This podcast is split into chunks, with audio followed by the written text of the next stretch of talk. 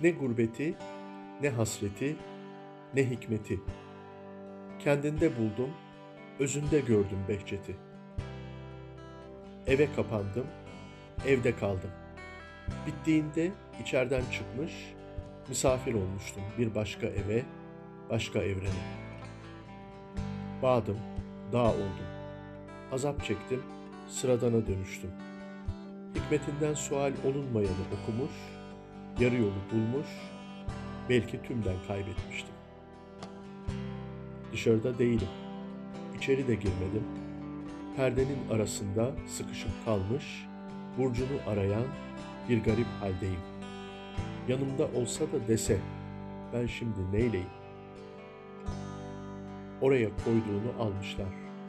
Sözü öze gösteren lambayı, atiye görünecek anlamı, aynayı almışlar.